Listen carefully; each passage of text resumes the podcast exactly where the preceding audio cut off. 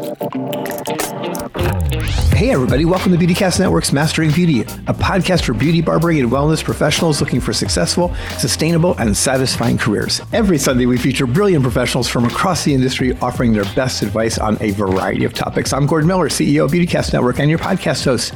And today, we are having a deep conversation around the importance of the customer journey. It's a really big idea that can be game changing in how we think about business and engage with our clients to drive success over the top when done right. And I am most excited to welcome somebody I know you guys are going to enjoy, and that is Missy Megginson, Director of Sales and Business Development at Schedulicity.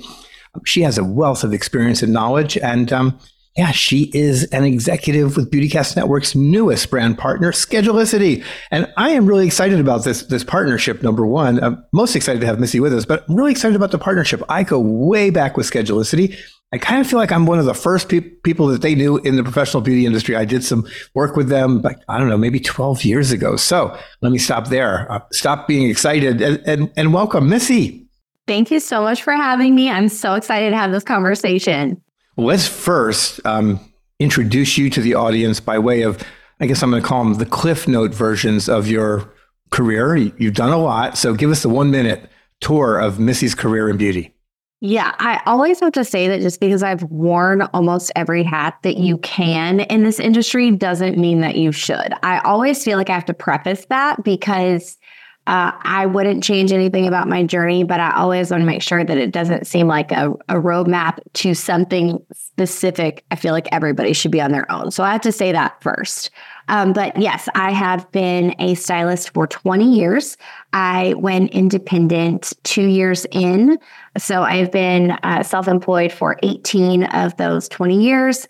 I have owned a salon. I have been an Alfaparf brand ambassador, independent educator, and before starting my role at Schedulicity, uh, sort of had this like speak easy uh, social media management agency, whereas on the back end of multiple different brands that you probably know and love.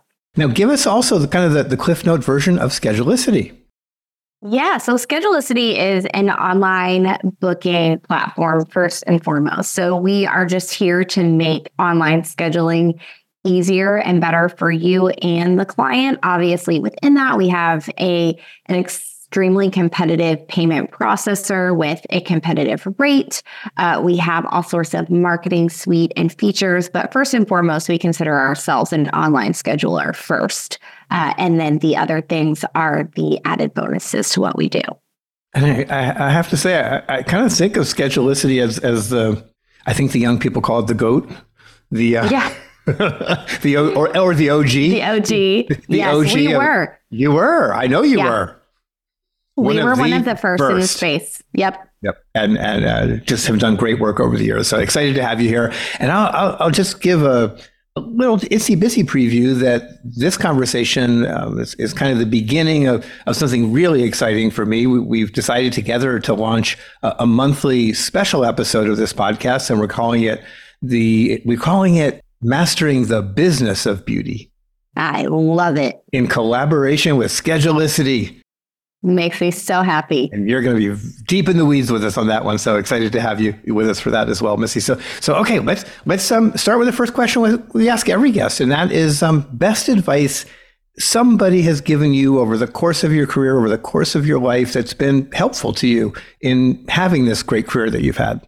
I've had lots of incredible advice, but the first big piece of advice I got was actually from my soon to be father in law. And that is what made me go out on my own as an independent.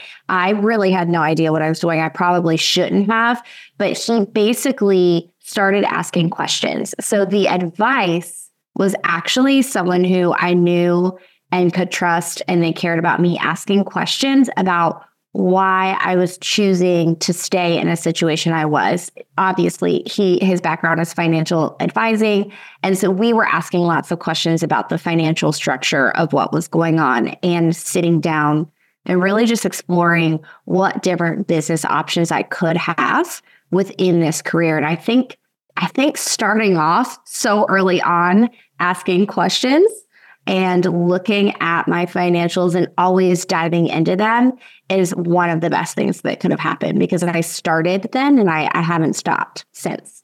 Well, it, it brings up two really important issues is to me one is the power of mentors we hear it so often and clearly this was somebody who filled that role very very early in your career and then i think as importantly perhaps more importantly the fact that he came from the financial world you know and, and brought that information to you because it is one of the biggest challenges we have as an industry and we always tell young people it's so important to focus on financial literacy uh, in your career and in your personal life Yes, I could not agree more. That has was really a catalyst to um, again making a lot of the decisions that I have. Uh, the other little bit, I guess, would be honestly, and you and I talked a little bit about this, but the advice that I got from the actual corporate franchise structure of Jimmy John's sandwiches. Mm-hmm. My husband and I owned two franchises, and there is nothing that's going to make you look at your business and what your day to day looks like more than seeing how a franchise is set to operate. So, those kind of two things again, mentorship, business planning, being comfortable with your numbers have what have always been these next big steps in my career. Well, in Jimmy John's in franchises, I'll just say the word and we'll, we'll move on, but I, I, want everybody to hear it. And that's about the power of systems. Yes. Mm-hmm. Mm-hmm. For another podcast. Yes. so, all right. So, um, uh, the customer journey. So we both have a lot of passion for it. I have to say to the audience, you know, we're nothing without customers, without clients, right? And and clients have choices. And clients have become kind of persnickety in a post-pandemic world. Um, I think they're more aware of their options than ever. So, you know, the quality of everything we do, the service, of course, the technical work, of course, but there's a lot more to it. So I'm going to ask you, like, give us a little context, a, a definition from your perspective of the customer journey. Yeah. So the the kind of starting point to me even thinking about diving into this is because it is from owning a salon and just obviously being on social media a lot, we hear the client experience a lot. Uh, we hear people want to promote their client experience a lot, as you should and can. But a lot of times that is always um, only around what's happening inside the salon. It's the coffee that you're going to offer, or the cookies that you have on your bar, or um, maybe the products that you use, all great things to talk about in your marketing plan. But in my opinion, and actually data would support that, the customer journey actually starts before they've even found you or know who you are. And then it doesn't, and it actually ends far after they have left your space. And so my goal in these conversations is to sort of dive into and actually kind of attribute each step of that process to offer more clarity and maybe bring some more awareness to yes, having coffee is awesome. I love a coffee bar. That was a huge thing in my salon, but there are other things we should be maybe focusing our attention to just a little bit more. Absolutely. And as a coffee fanatic, you know, I would say that yes, I agree completely. But again, for a coffee fanatic, if your coffee is mediocre, that's a, that that is a, a negative in the journey for me personally in a business environment. And we're all different. I think that's so important to recognize as well. Yes, for sure. I just read a fascinating stat that connects to this. And again, goes to that outside the salon idea. And we, we just don't think about it often enough.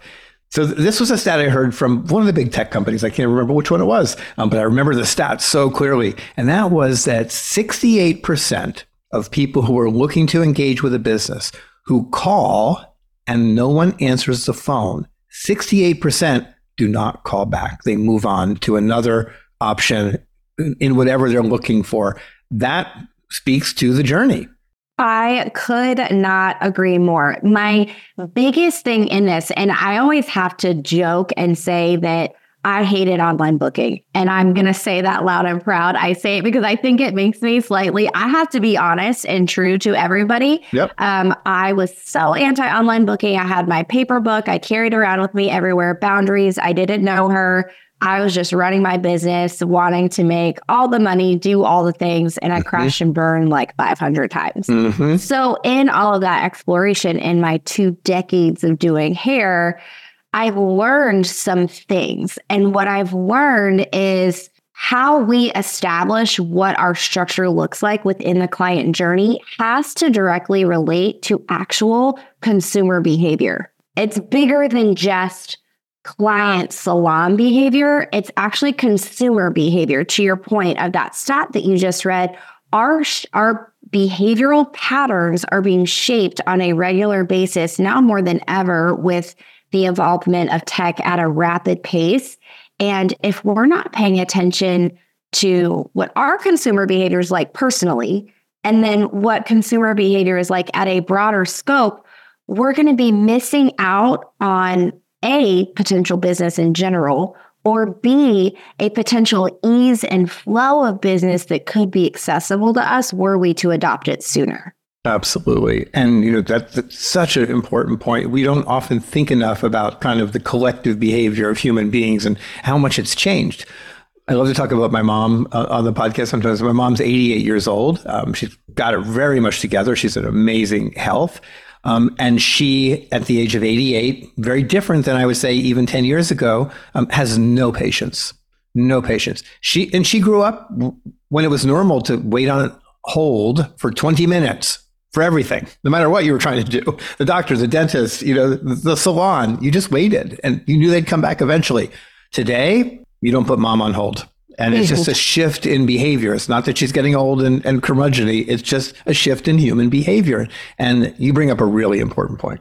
I think too, I'm a I'm a problem solver. I'm well, a middle child. I, I don't know if that's a birth order thing, but my parents always called me Missy Fix It. Believe me, I've talked to my therapist about it. We're un, we're unpacking what that means, always being that um, problem solver. But within that, I'm always trying to look for solutions. So whenever we have a uh, common theme and something that I hear the stylist community or beauty pro community talking about that feels problematic, I'm always like, okay, but let's offer a solution on the back end. So the one I would think of would be boundaries are a big buzzy word and calling clients out for texting you at all hours of the mm-hmm. day, whatever, whatever. To that, I offer do we really think that the client is trying to text you and they think that they're off? Or is this just what we've been conditioned to do? Because with almost anything else, if we think of it, we can act on it instantly. And so, how can we structure our business to basically adapt to that versus potentially victimizing ourselves to that? How can we fix that and solve that versus just calling it a problem? And that's what I think about sometimes when we run into these things that could potentially be things that lead stylists to burnout or a boundary breaking action.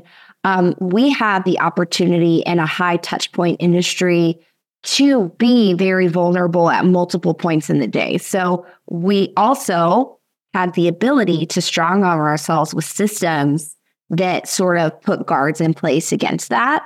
And I'm super passionate about talking about how we can problem solve versus just calling it a problem on the consumer's behavior. I love that. I love that. And and I'm going to go back and I'm going to. I, I went to one of my favorite resources today, and that's artificial intelligence, ChatGPT, my friend, and, asked, and asked it and asked it about the touch points and gave me a little outline. And I'm going to just read these really quickly, and it'll give us some jumping off points. But yeah, really importantly, and you and I talked about this at breakfast uh, in Anaheim. You know, there's out of the salon touch points, and there's in the salon touch points. And it's really important that again we think of this as a true client journey. It's it's not a moment in time. So so ChatGPT said to me, and this doesn't make it the right or the complete list, but it was a first pass list. Out of the salon touchpoints, website and online booking, social media engagement, email marketing, uh, text reminders and text promotions, follow up communication, content marketing, loyalty programs, community engagement you and I could quadruple this list, I think. But that's a starting place. Now, next, it gives me in salon touch points. Great stuff to think about. And you can break all of these down further reception and welcome area, um, consultation, service experience, checkout process, salon atmosphere. Um, again, very simplistic. Uh, this is, um, I don't know, maybe 10, 12 points. I believe there's probably closer to 100 Let's dig into some of these touch points. If you want to just pick something random, I'll, I'll let you pick from the menu. Oh gosh, yeah. I mean, I, similarly to you, I guess I I sort of like segmented into like six uh, obviously there's multiple i have six like kind of pillars within the touch yep. points and then you yep. go beyond that so yep. how they find you what happens after they find you what happens after they book with you what happens during their salon experience what happens during the checkout and rebooking process that's a little bit of a separate one and then what does the follow-up after the appointment look like uh, my favorite within this is actually what happens after they find you. Mm. Because interestingly enough, we think that it's getting the awareness out. I have audited probably hundreds of Instagram profiles and booking flows for stylists. I am always shocked, stunned, and amazed that sometimes the easiest hangup to making the booking process flow better is kind of the one thing that's left out.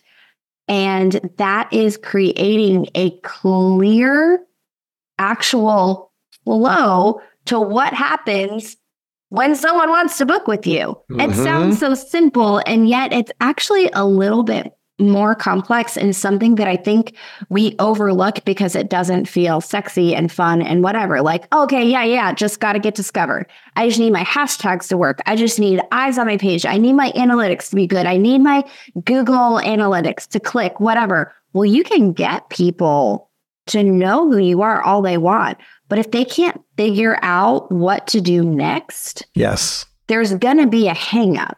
Yes. And that's sort of like my favorite pausing ground because everybody's like, wait, what? like, what? I got eyes on my page. And then what? When we launch Mastering the Business of Beauty, I kind of want our first episode now to be about the flow of booking. It is such a block for. I talk to so many people. I, I, I love I love talking to hairdressers and consumers about online booking. I, I just think, first of all, the stat that almost half of, of professionals don't use it just stuns me. Um, so I'm always asking my client friends, you know, like, what do you guys think about it? And probably, I would I would say um, 80%, maybe 70% is very positive. But I still talk to people who say, my salon has it and they make me jump through so many hoops to do it that I just don't even bother. I just call them. I mean, they don't necessarily leave the salon. They don't. I would, by the way. If you don't have online booking, I can't go to you because I have a busy life and, you know, it's just, I, I need it, you know, I need it. And, and even if I love you, you, you gotta, you gotta give me that booking option. So I, I love that you talk about the flow of booking. I think that's a really big idea. Let's, let's make that episode number one. Okay. I like it. I'm ready. I want to add to that though the the finding you thing. I really have been focused on that a lot, and it goes back to mom again. You know, because I was recently with my mom, and we were talking about where to go eat, and she pulled out her phone and hopped right on Google Maps. Eighty-eight year old mom. Going Mom is crushing it. Mom is crushing it. And she told me, oh, her and all her friends, all her church lady friends, you know, they play a game. they play a game with Google Maps where they all go on and do their own thing on Google Maps to find a restaurant, you know, that they think is the one to go to lunch this week. They, and they put their phones on, upside down on the table. They mix them up and somebody closes their eyes and grabs the phone and that's where they go. Stop it right now. That is actually incredible. It's a Google Maps game. But here's what I noticed, you know, uh, and have noticed even looking at restaurants. Um, is that some have set themselves up so that when you get to Google Maps, you have a great experience. You really understand what that business is about. You can see what it looks like. You kind of get the vibe. You, you see what the menu is. It's all there on Google Maps. And then sometimes there's like nothing. And and I think it's I think looking at salons, it's, it's a problem. So in 2019, when I opened my salon, I feel like we were kind of just starting to wrap our heads around Google My Business as a separate platform. And in 2024, if you are not thinking of Google My Business as a separate platform, you are missing out on a very, very key touch point finding factor for your business. Just ask Gordon's mom. We're back to behavior. We have been trained the best way to find certain businesses is on Google Maps, not on Google. I mean, it's just many of us we go there for everything, and so and I I think we're we're headed towards a tipping point with those looking for salons and how they think about Google versus Google Maps. Yes. And it's just so easy. Uh, to me, it's, you know, when we start to talk about uh, one other thing, again, I get it. Um, if you're like, oh my gosh, now I just have to do one other thing. Now it's Google My Business, whatever. Well, here's the deal. If your goal is to grow your business, and we always, always, always bring it back to what is your end result? What is your goal driving this? If your goal is to build a sustainable business behind the chair, bring new clients in, then really your focus can be pretty multi channeled and easily replicated in a very simple flow. Now, what gets tricky is when you get a little sidetracked because that one chick just went insta famous or she went viral on TikTok and you want to figure out how to do that too. It is impossible to have both of those as your same goal and your driving force at the same time. And I would say what is most important to most professionals is your day-to-day business, being on top of it, you know, making the money you got to make to pay your bills and live the life you want to live. And when you've got that nailed, then you can in your spare time figure out how to be the, the king or queen of TikTok. Heck freaking yes. But yes, absolutely. If you're over there trying to figure out the algorithm and how to beat it and how to boost the what who's he what's it's at any given point, obviously, if now I'm telling you to get familiar with Google, you're gonna want to like just be like, who is this chick? She just made my life harder. But if you have the same goal, if you have a consistent goal in mind, which is building your business to be discoverable, to bring clients in so that you can have a sustainable business behind the chair, the content that you create can pretty much be duplicated, replicated, and posted on a multi channel approach, including Google. And then back to, you know, this is one of the most competitive businesses, I think, on the planet, you know, and I think it's so important that we recognize that. And when we, you know, think about these kind of the transformation that never ends of our industry, of our business as technology changes, as people change, you know, behaviors, as you mentioned. You know, if we get too stuck on, oh my God, now I got to do that. Well, I hate to tell you, but there's a generation coming up behind you who was born into that. And they're going to be doing it. And so, you know, we, we just have to keep up competitively and figure it out. And yeah, we have to figure out which battles are worth most important to fight. But um, yeah, um, just getting blocked because it's one more thing, that is its own challenge for most of us. For sure. And here's the deal the more consistent that you can stay in something that you do to drive growth to your business, let's talk about the client journey. Let's talk about your marketing approach. Let's talk about that in a full circle. If you can stay consistent to the goal of building your books up to be sustainable, then things can start to get a little bit easier for you. You can potentially put things not fully on autopilot, but you might not have to be as aggressive with some of your marketing efforts, with some of those behaviors. It, it you can turn it on and off when you know how to do it. And that really is a cool factor of this industry and this business that sometimes I think people complain about to, but to me I think it's a superpower you can learn how to dial it up and dial it down whenever you need to if you do the work to get there. And to help us in all that, you know, there's there's what we call best practices. So much of it's been documented. So much of it's been proven. Again, back to mentors, we're surrounded by all kinds of successful people, really giving people in this industry who will share kind of the the, the secret sauce, perhaps, you know, to their success. And then there's stuff outside of our industry. Um, you and I talked about a book I read recently, uh, Will Guidara, um, Unreasonable Hospitality. I recommend everybody read it. He spoke of serious business, but he shared this interesting stat, which was that in a restaurant when they put the mint on your check. That simple idea of you're checking out and they put that little mint on your on your check, which is more often than not probably at a diner. Um, tips go up, and it's been proven. Tips go up 25 percent for that restaurant that's making that very simple choice. I told my hairdresser, dude, go buy some mints. well, I would also like to say when you just said when you're in a restaurant and they put a mint with your check, who all started thinking of restaurants in their brain. Like as soon as you said that, who then just started to associate a restaurant with that concept too? That experience, someone just verbalizing part of an experience made me immediately start thinking of a couple places that I know do that. So then that's actually tying in your branding. Mm-hmm. Yes. Oh, I, I, I really love that. And again, it's again this journey. I think is, it's really taking the time to just think about all the various places where you touch somebody, and again, recognize that everybody's a little bit different. Some people care about the coffee, some people don't. You offer me coffee and, and cookies in, in a salon, and it might be one of your most cool things that so many of your clients love.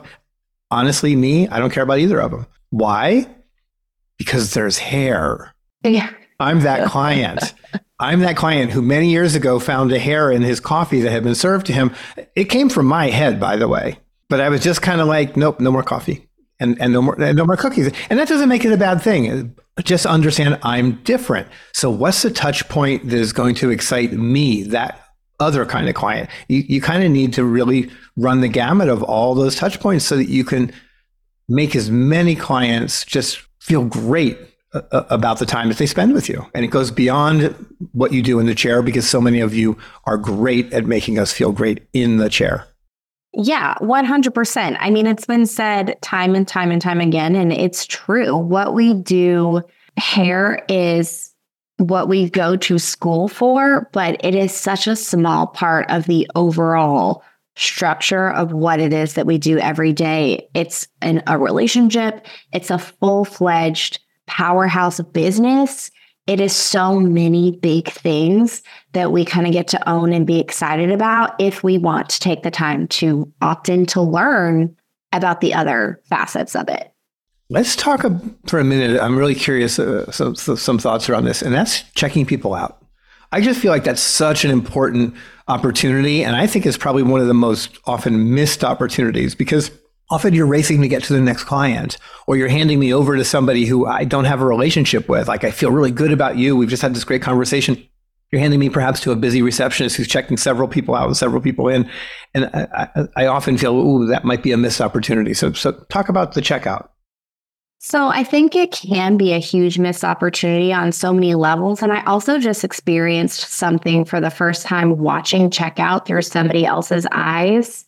And I it was heartbreaking because it was my brother, but I'm going to share the story because I think it's a great learning lesson for all of us about being intentional in every step and not assuming that somebody understands what's going on just because we do. Just like Gordon doesn't want a coffee because of the hair. We're like, oh, we ate hair all day long. Right. But that doesn't mean that our clients want to, right? right so right. this is another version of that. So my brother is uh, 42 years old. He is incredibly brilliant. He is also has a very unique form of bipolar disorder called schizoaffective. So he's lived a fair amount of his life um, with severe anxiety, social situations, and highly medicated. He's a miracle to even be alive, but he doesn't get out much because he stays in his very comfortable um, consistency is very key for him. Well, I was in town a couple weeks ago. He wanted to meet me at a coffee shop he had never been to. He had never used the POS system that they were using at that coffee shop. And they just keyed in the coffee thing and spun the thing around and just left it there and didn't say anything about where you put your card, tap here, sign here. Do you want a receipt? Watching him through it. And you could see him panic and get embarrassed. And he actually asked the the person checking him out if he could just hand them the card. I could see what was happening right away and I stepped in. But in that moment, I was like, man, I never even stopped to think that dealing with multiple different point of sale systems in a day could be anxiety causing for someone who isn't familiar. And that was a huge lesson for me, even. Then in that moment, we can carry out that customer journey that much further by saying, hey, put your card here, or you can tap it and then go ahead and fill this out. And walking them through that process in a very thoughtful and inclusive way. It was just a super big learning lesson for me as I got to sit and watch about just another important touch point. You just brought up something that is is such a hot button for me right now. And I was at dinner with some friends recently, and it became a, a real topic of conversation at dinner, which is it feels like there is this kind of behavior that's happening across many industries today that are in the personal service business, where they do exactly what you just described, but I'm going to add a little something to it. And that's that spin around moment, right? And it's kind of the pad thing, the iPad or whatever, is a spin around. The conversation we had was it feels connected to the idea of tipping. Starbucks is such a great example. Starbucks never had tipping. Like in the in the electronic version, they had the tip jar, right? And now if you go into Starbucks, they you know you have the opportunity to tip.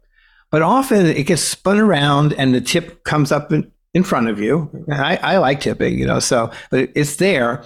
And usually it starts at 20%.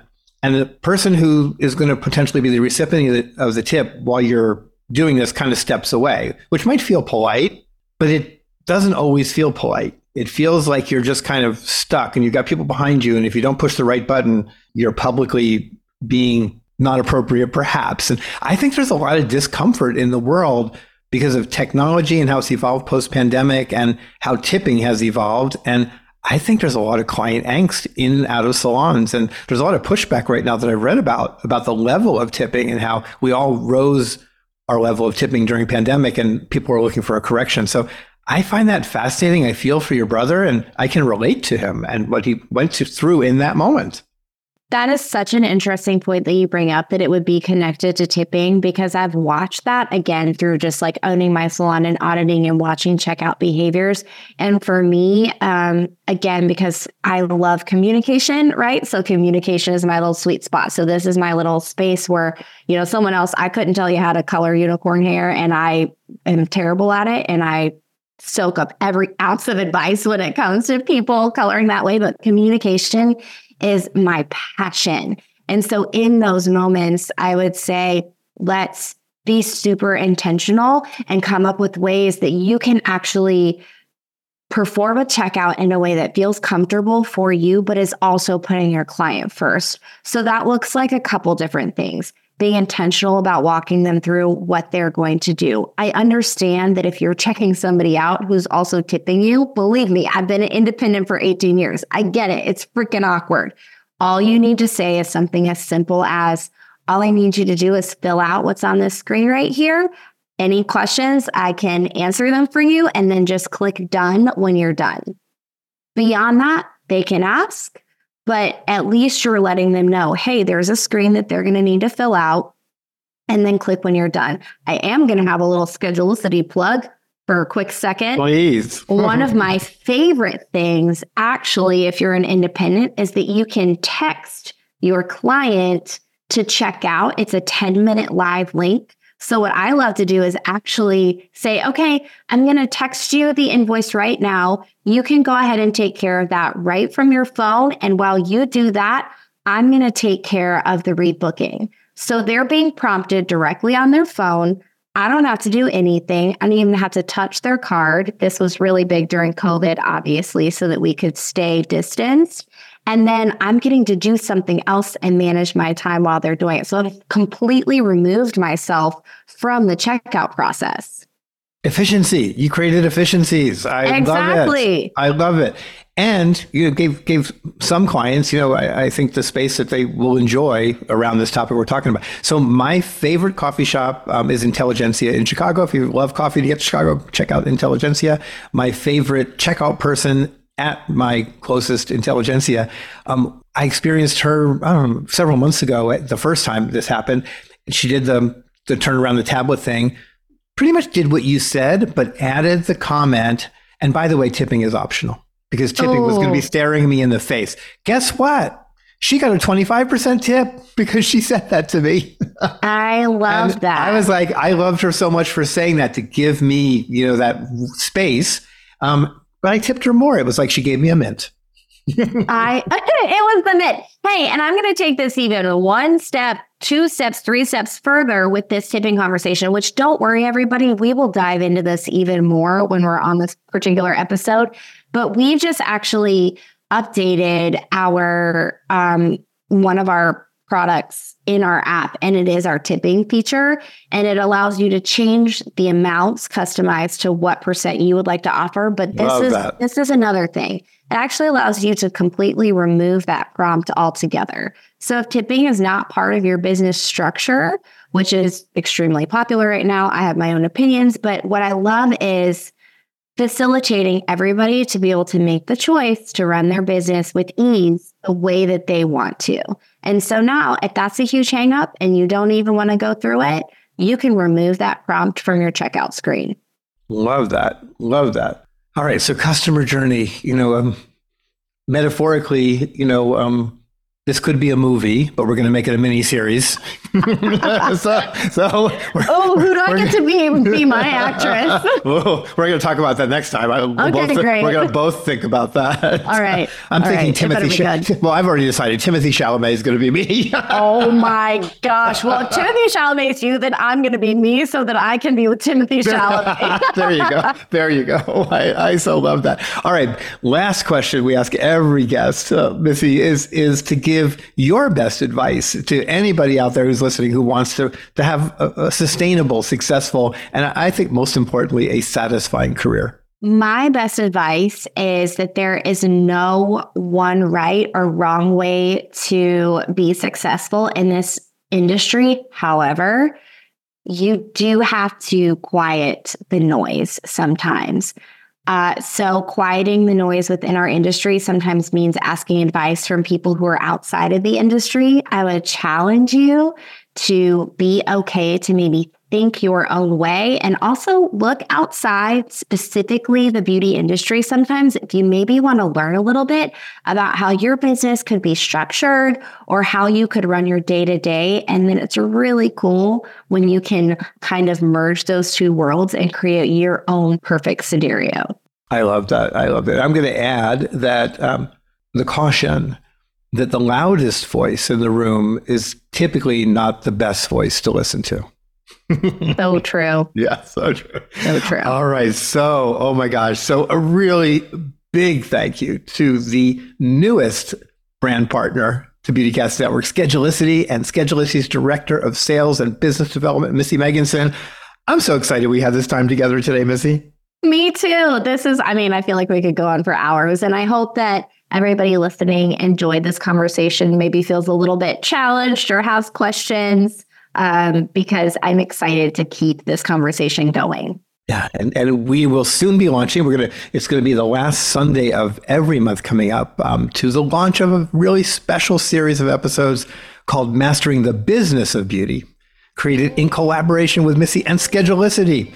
Um, and so if, if you like what you heard today, I encourage you to leave a rating and or review, hit the subscribe button, and of course, best yet, share it with a colleague, share it with a friend, um, pay it forward, help others to find the podcast. Be sure to follow us over at Beautycast Network on Instagram, um, Beautycast on Facebook. Um, this has been the Mastering Beauty podcast from Beautycast Network. Be sure to tune in every Sunday for new episodes. I'm Gordon Miller, and I will be back with an all new episode next time.